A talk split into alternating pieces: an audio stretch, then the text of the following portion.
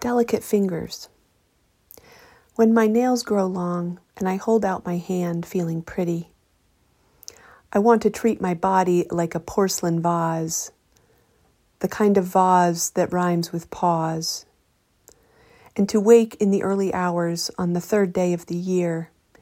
and be enamored with the skin I'm in this time is a hopeful feeling that the delights of being in the flesh are not drowned out by the avalanche of the world's terrifying debacles. These days of lightness, these windows of opportunity lay open,